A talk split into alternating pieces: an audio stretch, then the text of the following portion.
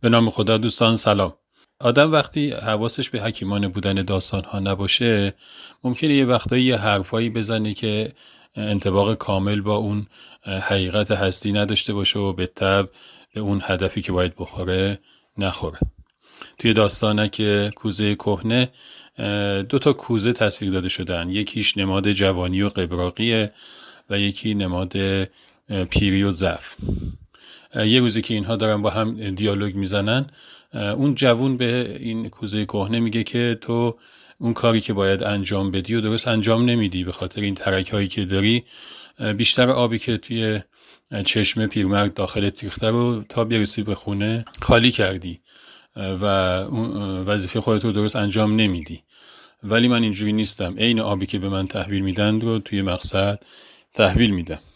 کوزه کهنه خجالت زده میشه. البته خودش هم می‌دونسته از قبل حواسش به این داستان بوده ولی خب کاری هم از دستش بر نمیاد و, و یه،, یه روزی هم میاد همین حس به صاحبش که پیر فرزانه منتقل می‌کنه و پیرمرد لبخندی می‌زنه و ازش می‌خواد که حالا این دفعه که داریم از چشم برمیگردیم با چشم بازتری به اطرافت نگاه کن.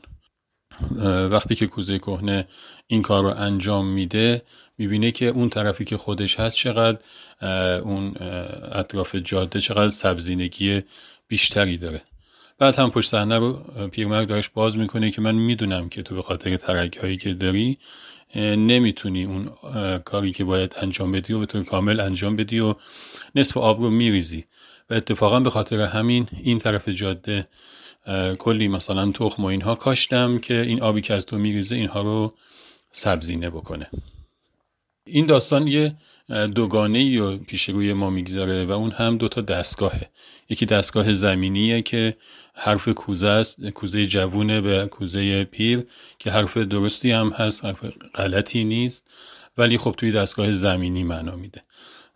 ولی وقتی که این همین حرف رو می‌ذاریم توی دستگاه حکیمانه پیرمرد می‌بینیم که معنیش خیلی متفاوت میشه و اون پیرمرد حکیم می‌تونه از همین ضعف و نقص کوزه برکت تولید بکنه.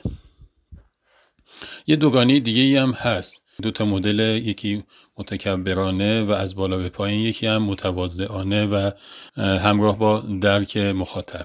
که ناخداگاه دل آدم یه جوری سر می‌خوره به سمت اون اون مدلی که ممکنه یه ضعف و نقص هایی توش به لحاظ کاری وجود داشته باشه ولی تواضع رو برداشته و مشتری رو قول معروف درک می‌کنه.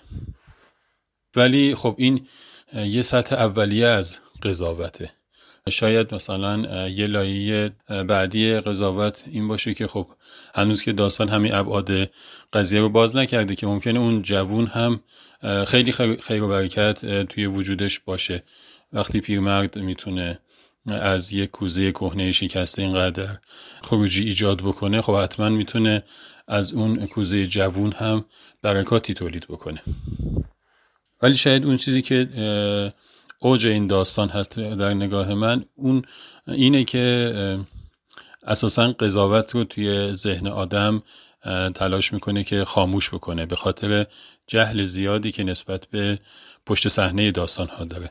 و به جاش یه چراغ هایی مثل حکمت، برکت و تواضع رو توی ذهن آدم روشن می‌کنه. شاد باشید. خدا نگهدار.